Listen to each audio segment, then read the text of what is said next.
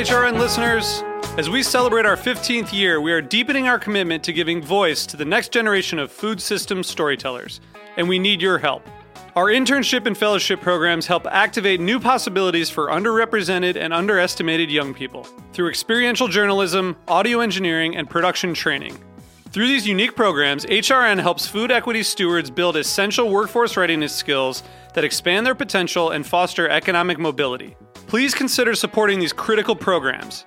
And with a minimum donation, you can be entered to win a dinner for two at an amazing restaurant in one of eight cities and tickets to a concert at a great venue in one of those cities.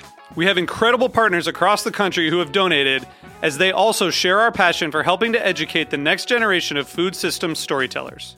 Check out heritageradionetwork.org slash 15 to donate and enter to win today. That's heritageradionetwork.org slash 15 to donate and enter to win today. And make sure you donate before March 31st. Thank you. You're listening to Heritage Radio Network. Since 2009, HRN podcasts have been exploring the wide world of food, beverage, and agriculture. Learn more at heritageradionetwork.org. This episode is brought to you by 818 Tequila, delicious and smooth tequila made in harmony with the earth.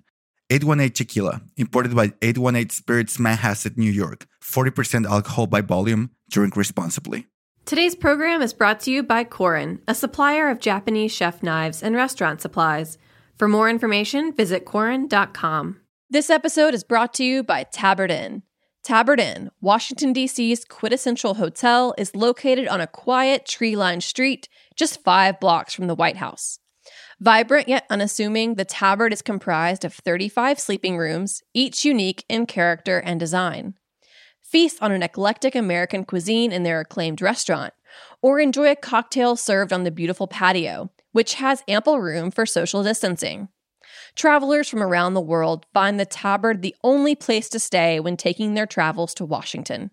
For more information, visit tabardinn.com.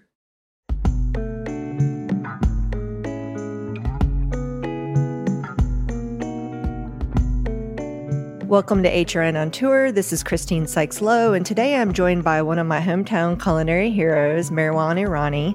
Meherwan is a chef and restaurateur changing the perception of Indian food in America through his growing restaurant and spice empire in the South's most essential culinary cities.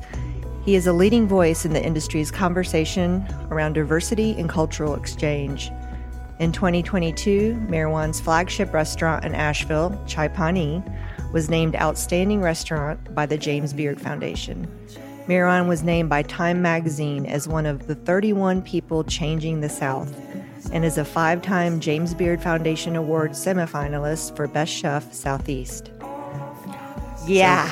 Sounds, sounds, sounds so surreal when you say all that out loud. Yes, that is you. it's well, usually all, not read back to me that way. I, I know. it. it's awesome. And um, hello, I'm so glad we could connect in our own hometown.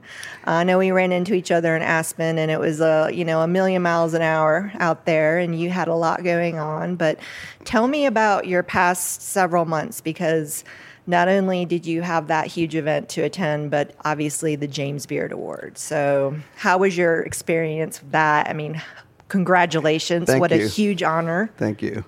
Um, it's been pretty intense. Uh, I, the best word I can use to describe it is intensity. Got dialed up and everything. I mean, we were doing all these things before the James Beard Awards, and all the awards did was sort of dial up the pressure, the attention, expectations, our own internal drive to just excel at everything we do, to look around and say, are we doing enough? Can we be doing more now that there's a spotlight on us? So, of course, incredibly exciting, incredibly privileged and honored, but also a little stressed out right now.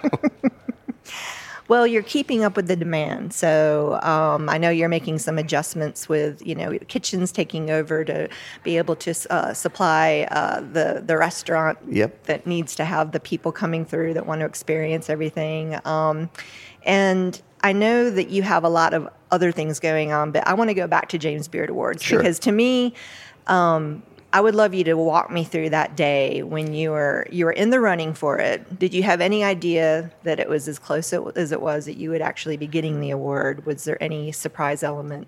Oh, I was flabbergasted, and and I'm not just being coy. Yeah. I mean, Um, you know, it took me a long time to get adjusted to the fact that I was even nominated to be best chef, as you mentioned. Right. And and it took me a while to sort of like wear the mantle and go, you know, yeah, I, I don't have to feel insecure about this. Um, you know, I am doing something with Indian food that's special and people are noticing, and it was a wonderful feeling to be acknowledged. But then to have the entire enterprise, you know, the, the restaurant itself, to suddenly be um, named as an outstanding restaurant in the entire country, it just was. I didn't even know how to process it. Right. And um, um, but then I said to myself, okay, well, it's just a semifinalist list. Uh, it's a broad list, and it's very sweet of the voting panel to include us and give us a mention. Then we get on the finals list a few months later, and now I'm like my jaw's touching the floor, and I'm starting to get stressed out. About it. This is real, yeah. This is real, and why is this happening? Um, it, it took a lot of self examination because we don't spend a lot of time doing that. We're just busy doing what we do running restaurants, making food, and like you said, just dealing with the, the masses outside. Um, so when I did that self reflection, I thought to myself, well, okay, it's even more wonderful that we made the finals list, but I don't have to worry about winning because um, there's just so many other fantastic other you know finalists in, on the list. And in my mind, uh, I believe it's Parachute in Chicago was my favorite to win because of just the work they do and their presence in the community. It's a hometown hero. Um, and then the day came, and I was quite relaxed actually because I had convinced myself that we have made it this far, but you know we're not going to win for all the right reasons. Uh, I wasn't feeling nervous or uh, anticipatory. I was I was feeling relaxed and uh, what's the word? Accepting Right. of the fact that just to be here was such an honor.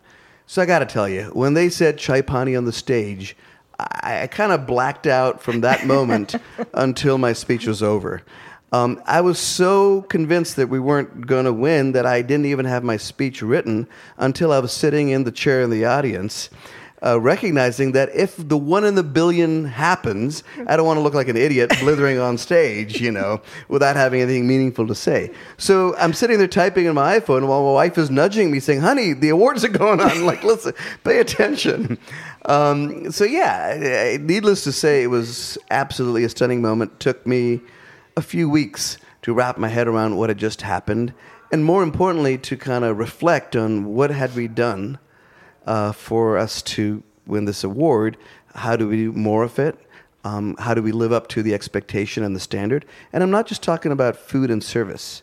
I'm talking about, you know, what I mentioned in my, my speech was this idea that a restaurant should be bigger than the sum of its parts, that it should be bigger than what goes on inside the four walls, that that matters more than ever in today's day and age. The That- holistic view of it all. Absolutely. Yeah. That, that if you're not, if you're in the community but not off the community, then you're kind of doing a disservice to yourself and to your community. So there's been a lot of that self-reflection and a lot of deep thinking around where do we go from here. Well, um, I think everybody was en route to Aspen for the Food and Wine Classic, and this had obviously happened right before. Yep. And I remember doing a little research because I thought I would run into you and Katie and a few other folks from Asheville, and um, I remember seeing the clip of you up on stage, and it was just such a humbling, beautiful uh, thing to watch. And I encourage anybody to look it up because oh, thank you. what a great moment. It was an amazing moment. Aspen felt like this extended after party. Right. Because you're right, it was immediately after the awards, and everybody that was in Chicago was also in Aspen. say, "Hey, I saw you. I just saw you." So, uh, Time magazine awarded you as 31 people changing the South, and that was back in 2018. Right. Another probably wow moment when they contacted you for that, and um, through their profile on you, they noted um, your work with the Supper Club series Brown in the South. Can you go into a little detail on how that formulated and how that came about, and maybe where it's going? Sure. That was such an organic thing. It really started as a conversation. Um, I was at the Oxford, um, uh, symp- the uh, SFA Symposium, Southern Foodways Alliance Symposium in Oxford, Mississippi, and my dear friend Vish Bhatt, who won the 2019 Best Chef South, um, you know, was uh, there and, and uh, part of the hosting team. And at a moment when I looked at Vish and realized that, wait a minute, I see Vish as an Indian and my lens through which I relate to him is as an Indian with another Indian. But I really think he's a Southerner first. and and and you know, and an Indian sort of you know secondary, like where he came from, is secondary to who he is and where he's from. So I asked him that question. I said, Vish, do you think of yourself as an Indian that happens to live in the South? Or do you think of yourself as a Southerner that happens to come from India? And without hesitation, he said, Oh, I'm absolutely a Southerner, and that's a great question. And he said, How do you feel, Meherwan? And for the first time in my life, I was challenged to really reflect on how much of my identity is based on where I am versus where I came from. And we talked long and deep into the night over many glasses of bourbon and recognized that it was a conversation worth having, not just for our sakes, but for the sakes of a lot of other people that look like us and generations to come of people that look like us. I mean, our, my kids growing up here in the South. Um, and we uh, included Cheetie into the conversation and reached out to Asha Gomez and Cheetie Kumar from Garland and Raleigh and Asha from um, the third space in, in uh, Atlanta and a number of other young um, chefs. Uh, and not so young, myself included. Um, and I recognize that there's something happening here.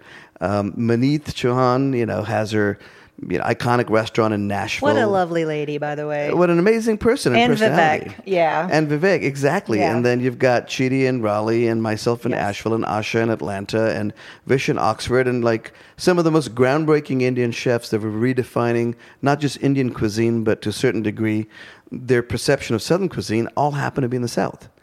That's not an accident. That's not a coincidence. So, being food people, we said, let's all get together, have a dinner, invite our close friends and people that are interested in this conversation, and, and talk about this. Um, John T. Uh, curated the event. He was, I mean, uh, moderated the, the event. And that first dinner is when we realized that we're onto something. There's a whole bunch of people that have been asking themselves the same question how much of your identity is based in where you are versus where you're from. And with the South in particular, for me, it seemed it seemed more relevant than any other part of the country, because the South has a very strong identity, a, a, a old identity, and one with where people have a lot of feelings about it, and uh, and some of it's ugly, and some of it's not, and um, but, facing it and, and, and taking it head on and Exactly. exploring it and talking about it and talking about it. And Yeah. that conversation was happening to a certain degree between, you know, the, the sort of historical residents of the South, between white and black. That those conversations and that tension had been going on for a long time. But my question was, what about the new settlers of the South, the ones that showed up in the 20th and 21st century, the ones that look like me that are making this their home? That if we didn't actively also claim this place as ours, that this, the conversation would never extend beyond the history of the South. So, in a funny way, um, uh, it the the Brown of the South turned into um, an exploration of what does a region or part of the country look like when newcomers also claim it as theirs and, and, and contributed it. And that's what Brown of the South became. I guess it got enough uh, coverage and attention and people talking to where, you know, um, the, the feeling was that we were doing something important here and actually changing some of the perceptions of the South. Then COVID happened and it kind of like everything came to a pause. Yes, a screeching halt. And now we're starting to tiptoe back and maybe Yep. even run a little bit. Um, and I and also interestingly on that um, how you're melding the flavors and the history of the South into your own regional culture. Right. So um, through the menus and what you're serving and yeah, the restaurants. Yeah, I mean, um, I just did this dinner with Vish, uh, but you know, my friend who I talk about often, and um, we did this a couple nights ago in Atlanta, and uh, his book is called "I'm From Here." And again, the reason this dinner was really exciting to me because there was a juxtaposition of two lenses. Uh, Vish's lens is that of a Southerner um, interpreting his food through the lens of being an Indian. And I here in Asheville, I feel like I'm still an Indian interpreting Southern food through the lens of being an Indian. It may seem like a you know subtle difference, but it's it's it's a big difference. So um, uh, the way I look at food and chai pani and what we're doing is it's very much rooted in my Indian upbringing. It's Indian cuisine, but I want to make sure that when you come to chai pani and have Indian cuisine and chai pani, that there's a distinct sense of place. That yes, this restaurant didn't just arbitrarily plop itself in the middle of a town and is sort of, you know, this uh, bubble or this island uh, in the city. It, when you walk in, I want you to feel like this restaurant could only exist in Asheville or in Atlanta, and it could only exist in this part of the country, and it only makes sense because of the way they work with, uh, you know, Southern concepts like Southern hospitality and Southern ingredients. I mean, our kale pakoras, our sweet potato masala, our green tomato fritters. All I mean, delicious, All by the way. delicious. Our okra fries. Um, you know, if you didn't know that this was a Indian restaurant and somebody gave Yeah. you the menu out of context, you might not be, you know, wrong in assuming it's a Southern restaurant. Right. Um, so that's that's how I'm approaching food nowadays. Well, you have a lot on your hands. You're co-founder, chef, and CEO of, of the Chai Pani Restaurant Group, which includes, and, and correct me if I'm wrong, if I'm missing anything, Chai Pani Asheville, Chai Pani Decatur, Botiwalla Atlanta, Botiwalla Charlotte, Buxton Hall Barbecue, Buxton Chicken, Chicken Palace, Bux, Buxton Chicken Palace. That's a tongue twister. Yeah, let me say that again. And um, Nani's Piri Piri Chicken in Atlanta. And then finally, Spice Brand Spicewalla. Right. Which is, um, I would say, probably that came about in the past five years, correct? Yeah, 2018 was our first real year. Yeah. And it has two outposts in Asheville and Atlanta. So, speaking of Spicewalla, I'd like Yeah. to go into a little bit more on that because um, you had a pop up recently at the Grove and Mm-hmm. you have it going on. And um, what is your plan with that? First of all, how did it come about? Right. Spice Walla, the brand, and, and your plans going forward with it. you know, most of the things in my life seem to come about serendipitously or accidentally. You Yeah. know, it's like uh, most of these restaurants, when you describe them, and I'm thinking back, yeah, well, how did we end up with Buxton Hall Barbecue? How did we open this? It always was, it was the right time, the right place, the right people, the right moment. And that's what happened with Spicewalla. Back in 20, late 2017, I was approached by um, a distributor, uh, Southern Foods, they were called at the time. They've since then been acquired by a bigger company, um, Cheney Brothers, um, asking if I would help them with figuring out a way to get chefs that were um, looking for more global flavors in their spices, and we're looking to have a broader and wider range of spices than a distributor that distributes to restaurants would normally carry. Now, you and I can walk in a grocery store, and and there's a world of spices there from A to Z from all over the world. But restaurants don't have access to that. They only have access to stuff a distributor is willing to carry, and a distributor will only carry what they think they can sell the most of. So they're not they're not interested in the more exotic stuff where you know they'll only sell smaller quantities. But this company recognized that many restaurants and chefs were broadening their palates, their audiences' palates were broadening, and were experimenting with you know a far wider range of flavor profiles and spices. So, long story short, I kind of got talked into starting a spice business to supply restaurants. And I guess the logic of the time was I'm a chef, I'm a restaurateur, I understand both sides of the business. And also, my background, you know, lends me to really learn about spices the way anybody from any part of the world would learn about, you know, their, the ingredients that come naturally to them. And that's how it started, and that's all it was meant to be. But then, um, about six months in, uh, folks started talking about this little spice company. They started seeing jars of spices in chefs' kitchens. It's It got a lot of press. Got a like, lot of early press, on. It's yeah. amazing. and started asking a lot of questions Yeah. and wanted to buy spices for the home. So uh, a series of people started showing up at our factory, our processing plant, asking them if we would sell spices in smaller home quantities. So I went ahead and developed a home line. Uh, and collections for the home. And we put together and curated a collection called the 18 Essential Is that it right there? that's it right there. Yep. Yeah. With the ultimate kitchen essentials. And the idea being that most people in their kitchen drawers have that five year old jar of paprika or that seven year old jar of cumin that they've never thrown away because they just think it doesn't go bad. And the reality is that five year old paprika and that seven year old cumin is tasteless, odorless, and is just doing nothing when you add it to your food. Um, and um, so we created the set, the idea being you could empty out your pantry and your drawer, throw away all those old spices, and put in 18 of the ones that you'll need Would you the mind most. bringing this over here so I can explain it to the audience, Oh, well, to ah, listeners? one's empty, Yes, well, the actual the actual prepackaged is uh, the 18 spices, and it's everything from ground yellow mustard to smoked paprika. and za'atar and everything in between. yes, yeah. everything in between. It's beautifully it's- packaged. Yeah, and the idea being that, you know, if you wanted to start from scratch, this is what you need to have at the very least in your pantry.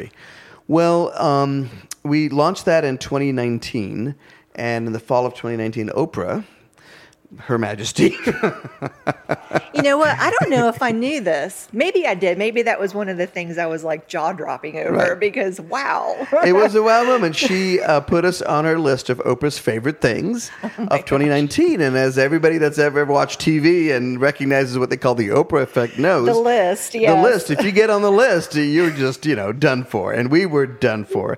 Uh, I was air shipping forty thousand tins from China, paying an eye-watering amount of money just to get them in on time, so that we could fulfill the orders that were coming through. Thanks to. Um, Oprah Winfrey. Um, I don't think we made a penny on the deal because we were just throwing everything we had at it.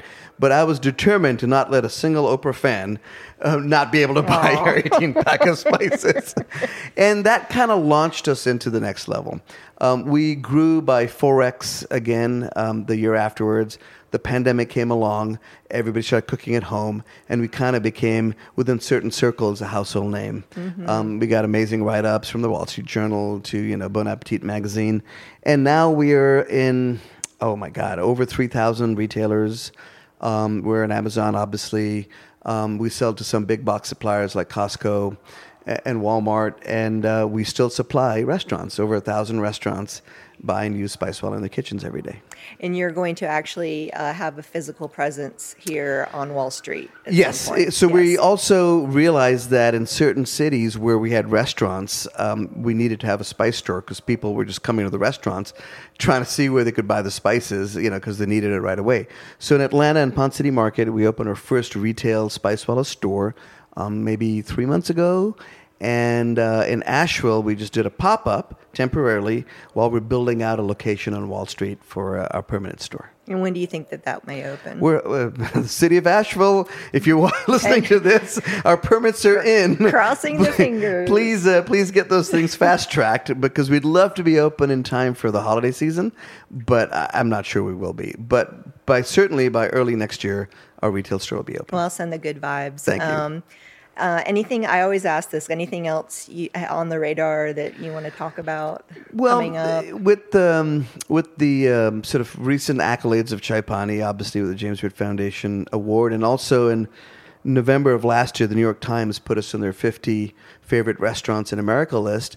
Um, there's just a lot of momentum towards us uh, expanding, and uh, right now we're in two cities, and we think, uh, not think, we're fairly certain that in the coming years we'll be in more major metropolitan cities that are, you know, within a certain hub of Asheville because this is home. I'm not leaving. I want to stay here for as long. pretty nice here. I have to agree with you. This, this is home. This is home for me now. And um, the, the impetus behind the growing Chaipani is um, not because oh well you know it's strike while the iron's hot and it's a good financial move. Uh, it's actually strike while the iron's hot to really help spread the message of Indian street food far and wide. Um, from day one, as you mentioned in your opening, my mission was to change the way people thought of Indian food. A lot of phenomenal chefs over the last 10 years have now joined that, that mission. I mean, from Chintan Pandya in New York with his restaurants Adda and Dhamaka and Semma.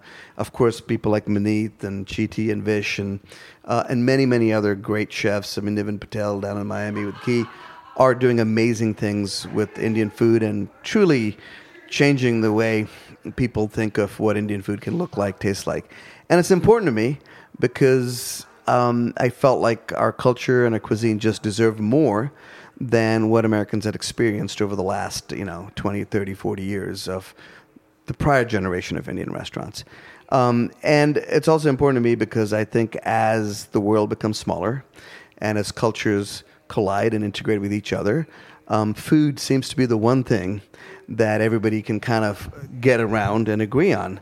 Um, you know, eh, most of us, our first impression of another culture, our first exposure to another culture is usually through its food. I mean, I didn't know anything about Vietnam, but I certainly had experienced Vietnamese food first. Uh, you can almost do a word association game. If I say Japanese, you'll say sushi. You know, if I say, you know, whatever Peking, you'll say duck. You know, and so uh, food is usually our our, our, our doorway, our, our first step towards understanding a different culture. Absolutely. I've always said that food and music are the great unifiers. Exactly. So the more chai panis we can open, uh, the more people experience uh, Indian street food, the better understanding hopefully they'll have of our culture, our people. Uh, there's a lot of us in the United States of America, so and also I think just the outstanding part of uh, chai pani, and, and, and I love the pun because I joke that you know we won outstanding because the things that we do are stand outside the restaurant. you know, they're outside the four walls. Um, we want to do that in every community we're in. Um, I truly believe in this idea of you know a, a, pebble in a pond causing ripples, and we want to be that pebble in the ponds that we end up in that can spread ripples of giving back, of um, you know growing your your, your team, uh, of just sort of making the world a better place. One one plate of uh, Indian street food at a time. Well, Meherwan, thank you so much for your time, and I can't wait to see what's next. I know a lot of people can't. Oh, thank you so much. it was absolutely a pleasure to talk with you, and uh, I hope the listeners enjoy this conversation.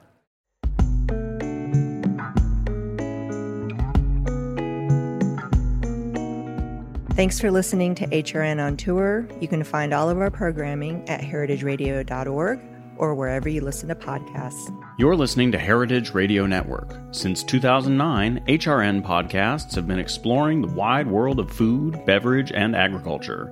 Learn more at heritageradionetwork.org.